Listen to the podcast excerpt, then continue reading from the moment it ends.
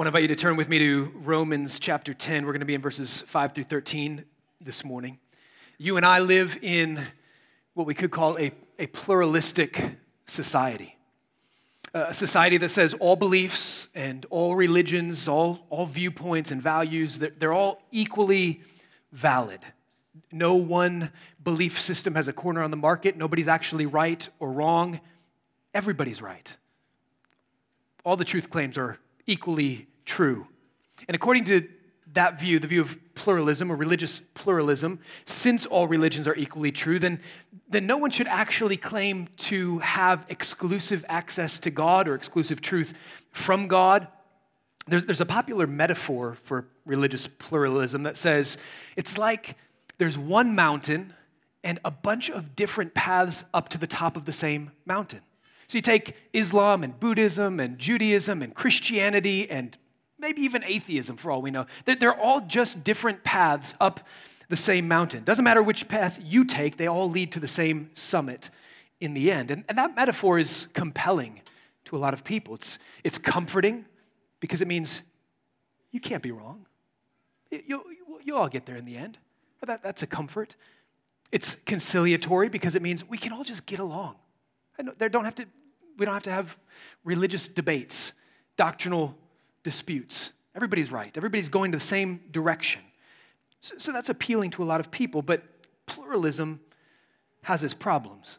For one thing, pluralism is itself a view. It's a belief, and it's an exclusive belief about religion. It, it claims pluralism is right. This is the right way to look at all the religions of the world, namely that none of them are wrong, and anybody who looks at religions differently is wrong. So it sounds good at first until you realize actually it's claiming we're right, you're wrong, think more like us, right? Those who use that different paths up the same mountain metaphor, they sound humble at first. Everybody's going the same direction. Let's all just get along. Until you stop and you realize, how would you know they're all going the same place unless you're actually above the mountain, looking down on all of it? And you have the view from above, and you can see that they're all leading to the same place.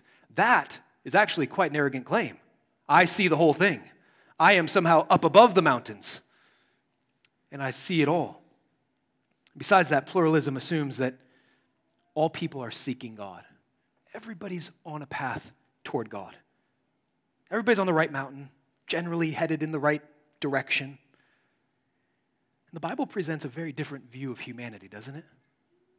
We've seen in this letter, we're in the book of Romans, where Paul lays out the gospel in no uncertain terms, and he says things like this in Romans three, ten through twelve. None is righteous. No, not one. No one understands. No one seeks for God. All have turned aside. Together they have become worthless. No one does good, not even one. A few verses later, in verse twenty-three, he says, all have sinned and fall short of the glory of God. That's very different. Right, so, so is it accurate to say everyone is on his or her own unique, unique path toward God?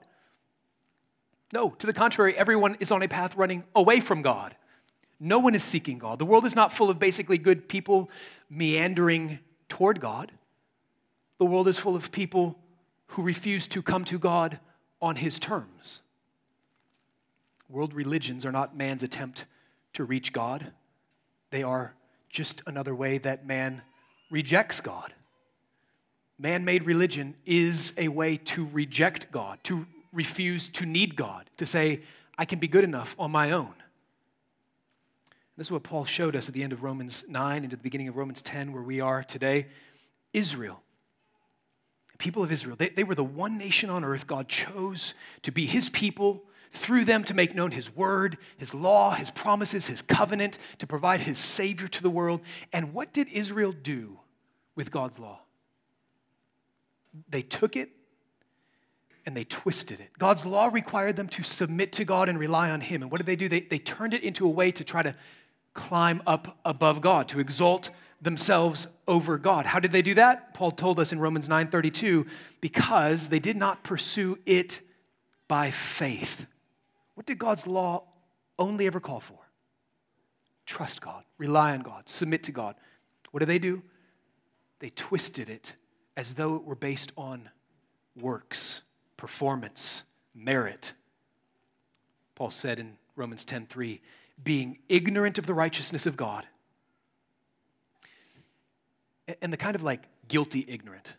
Not, oops, I didn't know, but like, no, God spoke to them. He told them again and again exactly how this worked, and yet they refused to hear. So they were guilty in their ignorance, being ignorant of the righteousness of God, and instead seeking to establish their own righteousness. They did not submit to God's righteousness. That's an incredible statement. It means that one way to reject God is through the overt, blatant lawlessness of things like, you know, murder and adultery and corruption. That just looks evil. It looks like godlessness. But there's another way to reject God, which is to refuse to submit to him and instead to try to be good enough on your own apart from him, which is equally lawless. Because it says, I don't need God, he needs me. And that's evil. So how can sinful humans be reconciled to God and enjoy right relationship with God? This is the theme that comes up again and again and again in the book of Romans. This is what Paul is setting out, repeating, emphasizing, so that no one misses it. Religious pluralism assumes God, if, if there is even is a God, he doesn't care how you come. Just come however you want to. He doesn't have any preferences or thoughts about it. But according to the Bible, God does care how you approach him, how you come to him. It, you will either come to him on his terms and live, or you will die trying to live your life your way. And Paul, here in our text this morning, wants to make it clear the only way to come to God, so that you will live. And so let's give our attention to God's word from Romans ten, verses five through thirteen, so that we might know him his way. And I want to invite you to stand if you're physically able out of our regard for God's word. He has not left us in the dark about how to know him and be right with him. He has spoken to us. This is his word. For Moses writes about the righteousness that is based on the law, that the person who does the commandments shall live by them. But the righteousness based on faith says, do not say in your heart, who will ascend into heaven? That is to bring Christ down, or who will descend into the abyss, that is to bring Christ up from the dead. But what does it say? The word is near you, in your mouth and in your heart. That is the word of faith that we proclaim, because if you confess with your mouth that Jesus is Lord and believe in your heart that God raised him from the dead, you will be saved. For with the heart one believes and is justified, and with the mouth one confesses and is saved. For the scripture says, everyone who believes in him will not be put to shame. For there is no distinction between Jew and Greek. For the same Lord is Lord of all, bestowing his riches on all who call on him. For everyone who calls on the name of the Lord will be saved. Let's pray. Father, this is your word, and you've spoken.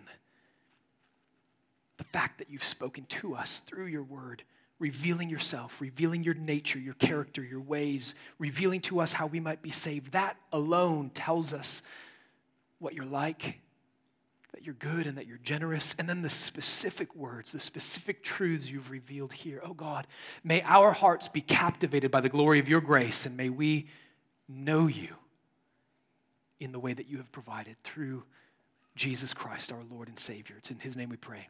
Amen. You may be seated. The main point of Romans ten, five through thirteen is found right in the middle of the passage in verse nine. If you confess with your mouth Jesus is Lord and believe in your heart God raised him from the dead, right there, that phrase, you will be saved. You will be saved. How can you be saved? How can you be right with God? In a world where no one seeks God, no one is righteous, how can anyone be restored to right relationship with God? And the only way, according to Scripture, to be right with God is by relying on God to work for you, to save you, not by trying to perform billable services for God that earn some payment from him. That, that's my definition, my kind of functioning way of thinking about legalism. Legalism is acting as though you could perform billable services to God. You do some work, Send the bill. Expect the payment. That's legalism. Can't be right with God that way. Right standing with God is not something you can achieve or earn by your performance or by your merit. Right standing with God is something God gives. He gives it. He gives it freely to those who rely on him and those who submit to him. That's what we saw at the end of Romans nine, beginning of Romans ten. You either reject him, refuse to submit to him, or you rely on him, submit to him. God will not give this righteousness to those who insist on having something to boast about before him, those who want something to brag about in their own performance.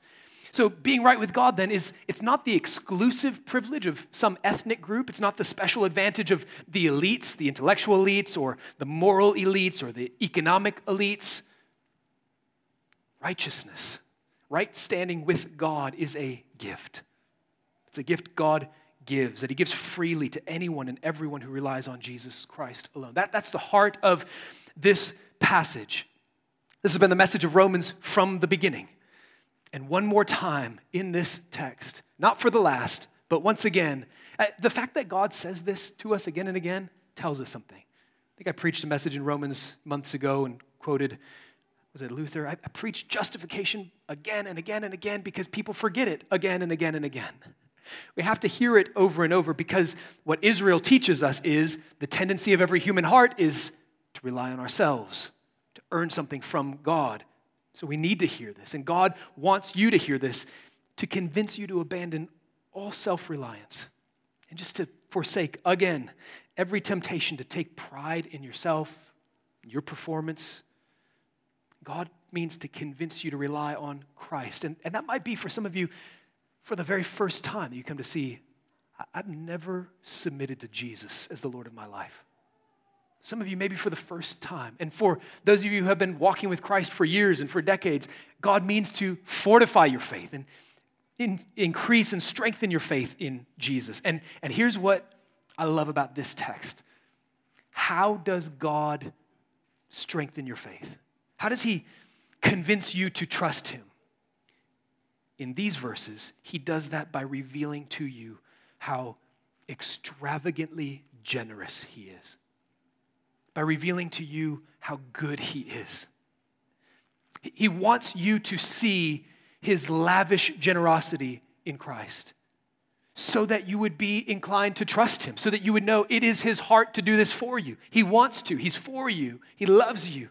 He loves to give you good things. According to this text, God freely lavishes the riches of his saving grace on everyone who relies on Christ.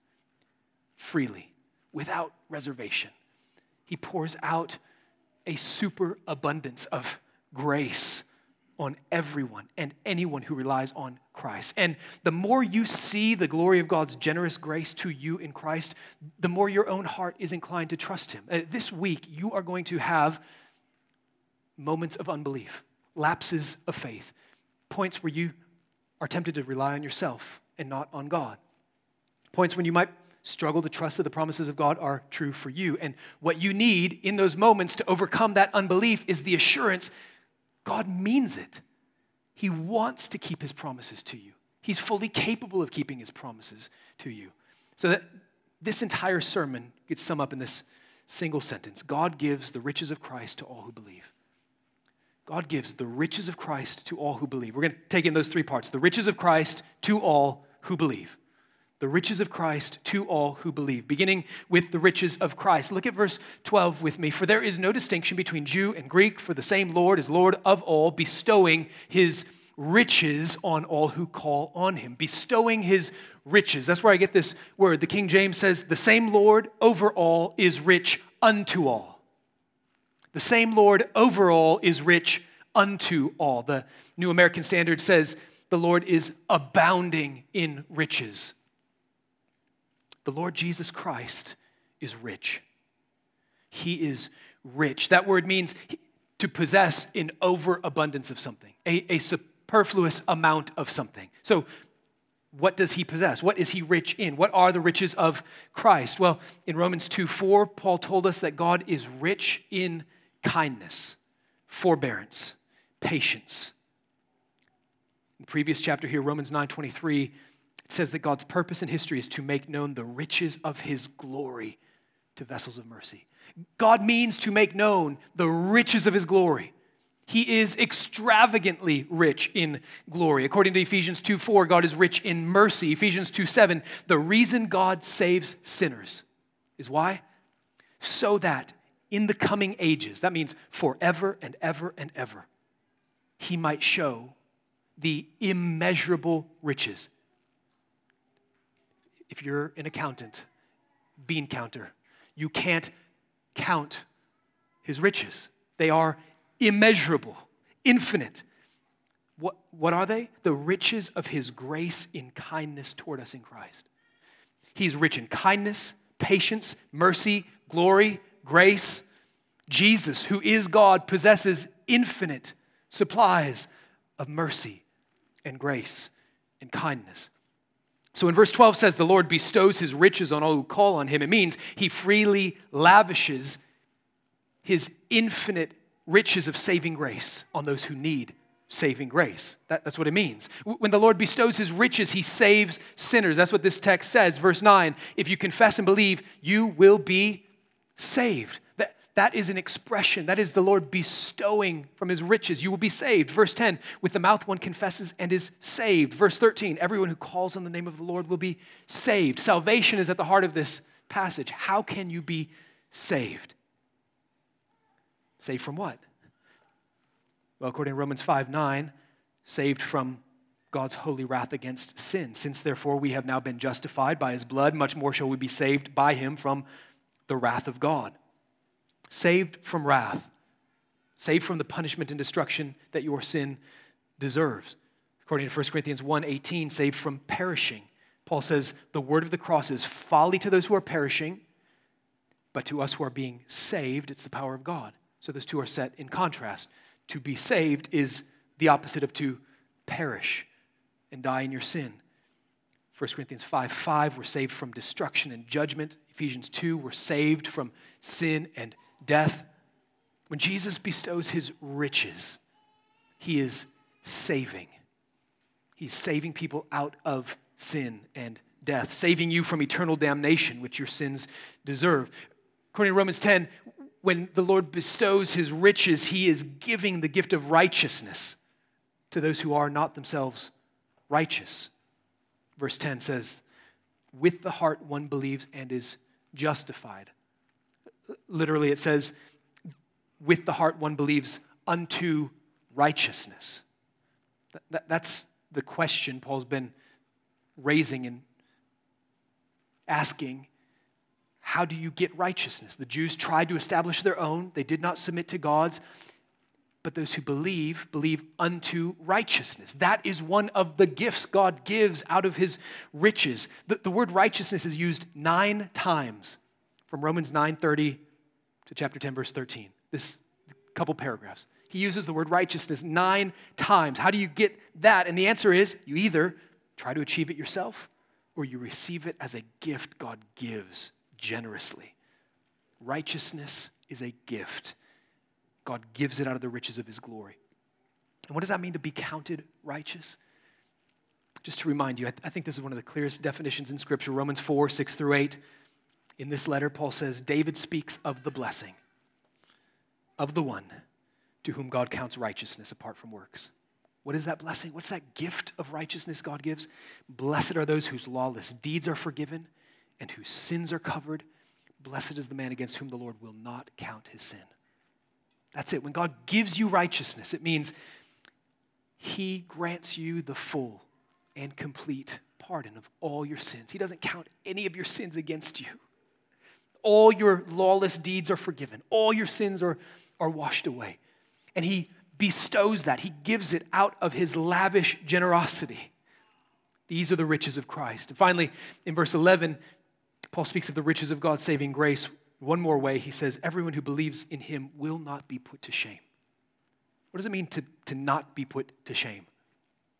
It's not talking about never being embarrassed, like the kind of embarrassment you feel if you're walking through the cafeteria and you trip and your food goes all over the place. It's not talking about you will never have an embarrassing moment in your life. It's talking about the shame of standing before God and having all of your sin exposed and having no excuse.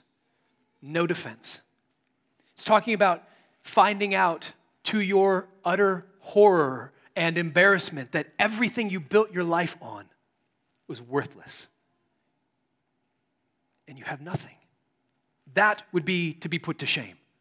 Spend your entire life building up your reputation, your name, your finances, your success, and you come to find out none of it can ransom your soul from death. That would be shame. But those who trust in the Lord will be vindicated. They will not be disappointed. They will not be put to shame. Their, their hope will prove true. They will rely on God, and he will come through for them. That's what it means. You will not be disappointed if you trust in God to satisfy you. So, so salvation and gift righteousness and vindication, not being put to shame on the day of judgment. These are the riches of God's grace that he generously offers. And, and what you need to know in seeing all of these as the riches of Christ is that this is the heart of God toward you. This is his character. This is his disposition. God's grace is not meager. It's not scarce. He doesn't ration it out begrudgingly. When you come to God for the grace and mercy that you need, it doesn't look like some of the grocery store shelves these days. No more cream cheese. It's gone. It, he doesn't run out. He's not just giving you, here's just enough, take no more because I'm trying to make, you know, keep enough to go around. His grace is not spreadly thin over his people like not enough butter on too much toast. He pours it out richly, extravagantly. And you need to know that because if you think God is holding back, that his arms are crossed, that he's scowling at you, the way you relate to him will be completely wrong. But, but if you see him as extravagantly generous, then you come to him in your need again and again and again and again, knowing there's always going to be enough, more than enough for you. So who are these riches for? The riches of Christ are to all. Stop. There's more to say about that, but just, just take that for now. In verses eleven, twelve, and thirteen, Paul repeatedly emphasizes the universal offer of salvation. Listen, verse eleven, for the scripture says, everyone. Scripture says, everyone who believes in him will not be put to shame. Verse twelve, for there is no distinction between Jew and Greek, for the same Lord is Lord of all. Pluralism gets a sliver right. Right? There's got to be a way for anyone in the world to be right with God. Yes, there's no distinction, no ethnic preference or priority. The same Lord is the Lord of all, bestowing his riches on all who call on him. Verse thirteen, for everyone who calls on the name of the Lord will be saved. The riches of Christ are available to all. Period. This is a crucial clarification, especially coming out of Romans nine, which unequivocally, unequivocally says of God, he has mercy. This is Romans nine eighteen. He has mercy on whomever he wills, and he hardens whomever he wills. That's true. But from the fact that God is sovereign in salvation, and he is completely free to have mercy on whoever he wants to, and you can't manipulate him to have mercy on you, and you can't earn it from him, some people come away from that thinking hard thoughts about God, having the wrong perception of God. When, when you hear that God prepares some to be vessels of wrath, as Romans nine twenty-two clearly says, you start to think, I'm sure I'm one of those. I must be a vessel of wrath. Or when you hear that God has mercy on whomever he wills and he hardens whomever he wills, you assume that means God, therefore, is stingy. He probably has mercy on only a very few, and he has wrath on the vast majority. That's not what it says, though. Some of you may relate to God as though he is unreasonably harsh, reluctant to forgive you, unrelentingly critical. So you have this gnawing fear. God is like an I R S auditor who's just waiting to nail you on a technicality. Gotcha. you missed that one. And, and for some of you, you just have no problem believing, yes, God can save other people. I just don't know that he can save me, my sin. And so you just wrestle with this lack of assurance. When you hear everyone who calls on the name of the Lord will be saved, you figure that means everybody except you. So listen, the point of Romans nine, God's freedom to have mercy on whomever he wants to, was not to then set you on a quest. Okay, now you go find out. You go probe the secret things of God and try to get into his mind and into his book of life and, and see if you are a vessel of wrath or a vessel of mercy. No, the, the point was just to say, when God saves, he does all the work. He does all the saving. He has mercy. There's no other way. You can't earn it. It's not by your exertion. The only alternative would be, I mean, would you rather have it be, no, I want to be saved by my effort. Watch out. That's what Israel did, and they were lost. Do not insist on being right with God through your exertion, or you will be as lost as Israel. It's good news that it depends only on God's mercy and not on you, because that means it's a gift. Either you earn it or it's a gift. So who are the riches of Christ for? Everyone. All. All. Everyone. Verses eleven through thirteen. That the universal availability of the gospel, that, that's, that's good news. Okay, so that means when you hear the gospel, you should think, I should believe that. I should not write myself off. I should not hear that and say, well, I bet I'm a vessel of wrath. I bet I'm not elect. I bet I wasn't predestined. No, you should hear the gospel and you should believe it. And that's what matters. You personally knowing your sins are forgiven. And look at this in verse nine. If you confess with your mouth. Before I go on, I want to point out, Paul is using here, this is important in the grammar. In English, you can't always tell, is you singular or plural? Because we use you for both. You and your. Is Paul saying, if you all, y'all, confess and believe? Or is he saying, if, if you? And he's using the singular here, which, which is much less common. Usually, he, since he's writing to entire churches, he uses the plural, you, which makes sense because his audience is a whole bunch of people. It's a whole church. So I'm saying to all of you. But here, he narrows in with the personal, second person singular, if you confess with your mouth that Jesus is Lord and believe in your heart that God raised him from the dead, you, you will be saved. That is an invitation. Fill in your name. If you, Ryan, believe, you will be saved.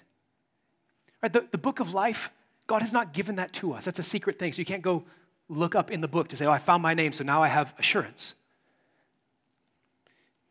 This is the assurance God gives you. He tells you in his word, this is for you who believe.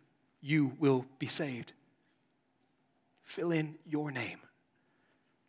No one who hears the gospel should think, that's not for me.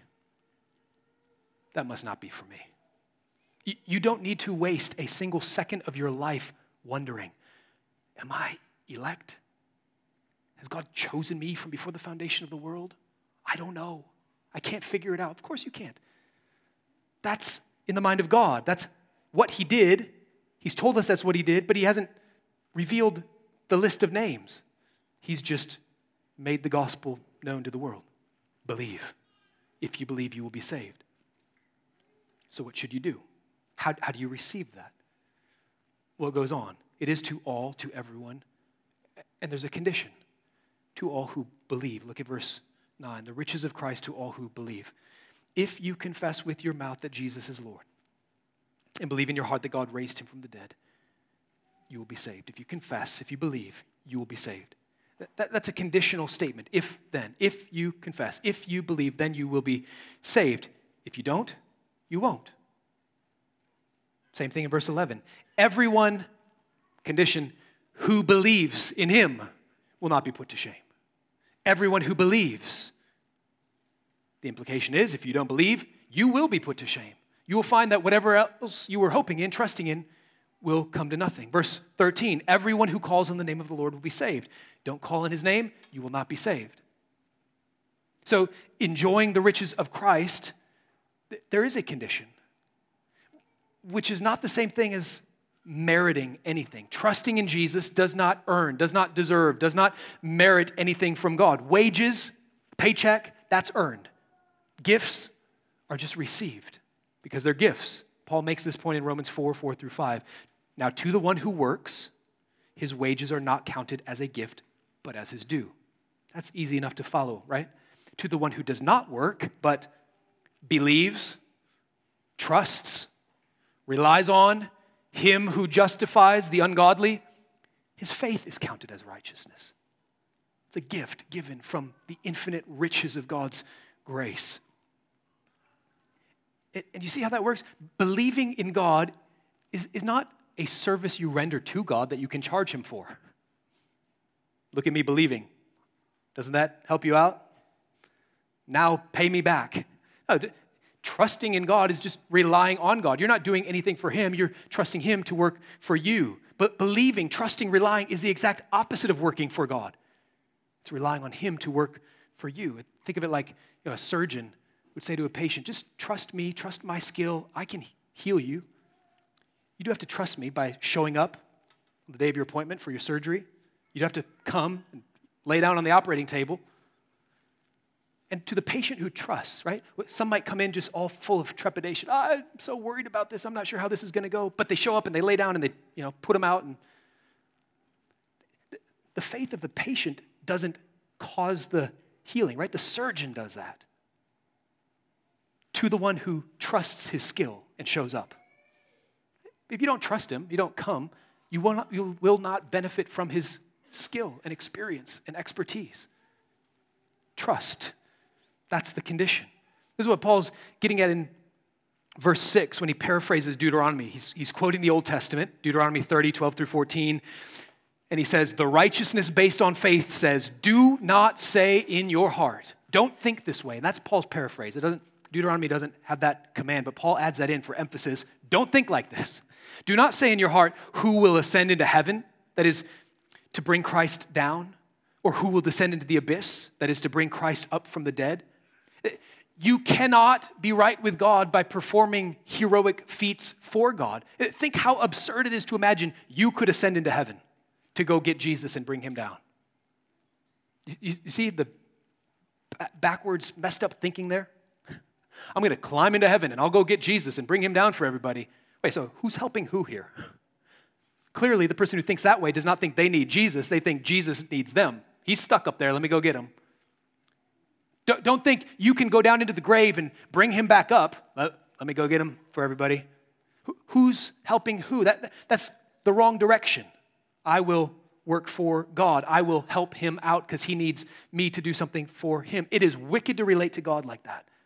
Look again at verse twelve. The same Lord is the Lord of all, bestowing his riches on all who call on him. Which direction does the help flow? The resources, the riches? He will be the giver. He will do all the giving. He will do all the helping. He will do all the saving and the healing. He's not looking for anybody to perform, you know, Mount Everest climbing kind of feats for him. He is the benefactor. God is, and he will not allow anyone to treat him as though he is the beneficiary. He will get all the glory by giving, which is why as soon as you try to flip it around and work for him, you lose all the benefits. He's just not going to, his gifts are not for sale. You can't buy them. God is rich, you are poor. God gives, you receive. That's the order. So how do you receive? You believe. In every verse from nine through thirteen, verse nine, ten, eleven, twelve, thirteen, everyone repeats that. Believe, believe, believe. Verse nine, if you confess with your mouth and believe in your heart, you will be saved. Verse ten, with the heart one believes and is justified. With the mouth one confesses and is saved. Verse eleven, everyone who believes in him. Confess and believe. Believe and confess. Those are not two separate things. That's, that's one and the same thing. The point is, saving faith is a whole person response to God. It's not just something you, you think in your heart that has no bearing on your life. You, you believe it in your heart and it comes out, your lips. It comes out as a confession. But it, it can't either just be the lip service externally. I'll just say this, I'll rehearse this truth without actually meaning it and believing it. The, the two go together. Confess and believe. Believe and confess. Verse twelve, he bestows his riches on all who call on him. Calling on him is another way of talking about belief. Verse thirteen, everyone who calls on the name of the Lord will be saved. That, what do you do when you call out for help? You are admitting, I'm the needy one. I have nothing. Rescue me. Help me. Calling on the name of the Lord is another way to speak of that, that posture of just complete reliance, dependence on God. The Psalms are full of this language. I'll just show you one from Psalm one sixteen, verses three through four. The snares of death encompassed me. The pangs of Sheol laid hold on me. I suffered distress and anguish. Okay, get that picture? That, that's the kind of situation somebody's in who does some crying out. Distress and anguish. Then I called on the name of the Lord. Oh Lord, I pray, deliver my soul. I called on the name of the Lord. I was dying. I called. He rescued. So you must believe. Believe what? At the heart of all of it is this truth. A person. Verse nine, if you confess with your mouth that Jesus is Lord and believe in your heart that God raised him from the dead, you will be saved. The, the substance of saving faith is Jesus Christ himself, the resurrected ruler of the world. This is important because if you don't get this right, then you think that it's faith that saves you. If you believe, you will be saved. No, you will be saved, but it wasn't the faith that saved you. Like a kid jumping off of the deck of a pool to his father who says, jump and I'll, I'll catch you. If he says, jump and you will not drown, the not drowning is not due to the child, it's due to the father, right? The jumping is the expression of faith. If, if you rely on Jesus, you're not going to be disappointed because it's Jesus, the risen Lord of heaven and earth. Saving faith involves knowing certain facts about Jesus and agreeing that those are true, that he is Lord and that God raised him from the dead. And wrapped up in that being raised from the dead is the truth that he died for your sins. He paid for them as your substitute. He lived a perfect life in your place. That's where this righteousness gift comes from. God raised him from the dead. But saving faith goes beyond just knowing that Jesus lived a perfect life, died on the cross, rose from the dead. It goes beyond even agreeing with that. It means submitting to him as the king of your life. If you confess with your mouth, Jesus is Lord, you rely on him as the Lord of heaven and earth, you will be saved. Jesus' resurrection means he is the reigning king of the world. Paul said this back in Romans one four in his very introduction, the opening statement of the entire letter. Jesus, who was declared to be the Son of God in power according to the Spirit of holiness by his resurrection from the dead, Jesus Christ our Lord. His resurrection means he is the Lord. So that's what our confession is. You are my Lord, and I rely on you, trust in you. For all of my security, all of my satisfaction, all of my hope is in you and you alone. And I forsake hope in myself and anything else. So are you relying on Jesus for all your satisfaction and security now and forever? There's a, a moment, I only know about this through the words of J I Packer in his book, Evangelism and the Sovereignty of God. He says there's, there's a great moment in the Holy Communion service of the Church of England, Anglican Church, when the minister utters the, the comfortable words, they're called, in the Anglican book of church prayer. This goes back centuries. Comfortable words. First, the congregation confesses their sin to God, and then the minister turns to face the people and he proclaims to them the comfortable words, meaning comforting words, and just rehearses a list of five or six promises from God. Promises that everyone who calls on the name of the Lord will be saved. That is the great assurance that we have. It, these promises in Romans ten, five through thirteen are some of the most comfortable words in the Bible. And the fact that Paul just, boom, one after the other, lays them out. All who call on him will be saved. Everyone who believes will be saved. There's no distinction. He pours out his riches on all who trust. So memorize these words. For the joy of your soul, for the assurance of your heart, memorize these comforting words. Meditate on them and pray over them, but above all, believe them.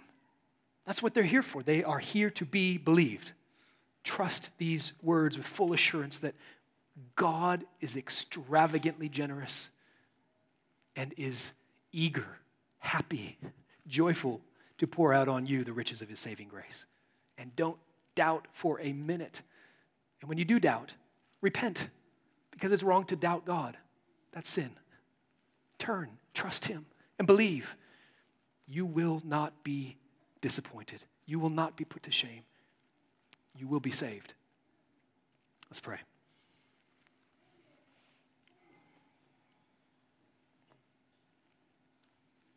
What a generous God you are. That you would give us such promises to cling to, to stake our lives on. That when we sin, or when we doubt, or when we wonder, is this for me? You've given us Romans ten, five through thirteen, that we might know this is for us. Oh God, may we be a people deeply convinced that you are a generous God, that you love to give, that you give extravagantly. You are free in your mercy. You're not constrained by anyone. And what you choose to do with your freedom is just pour it out. Lavish grace and mercy on all who would rely on you. We are relying on you now, knowing we will not be put to shame. So make yourself known to us and satisfy our hearts in Christ Jesus this morning, we pray in his name. Amen.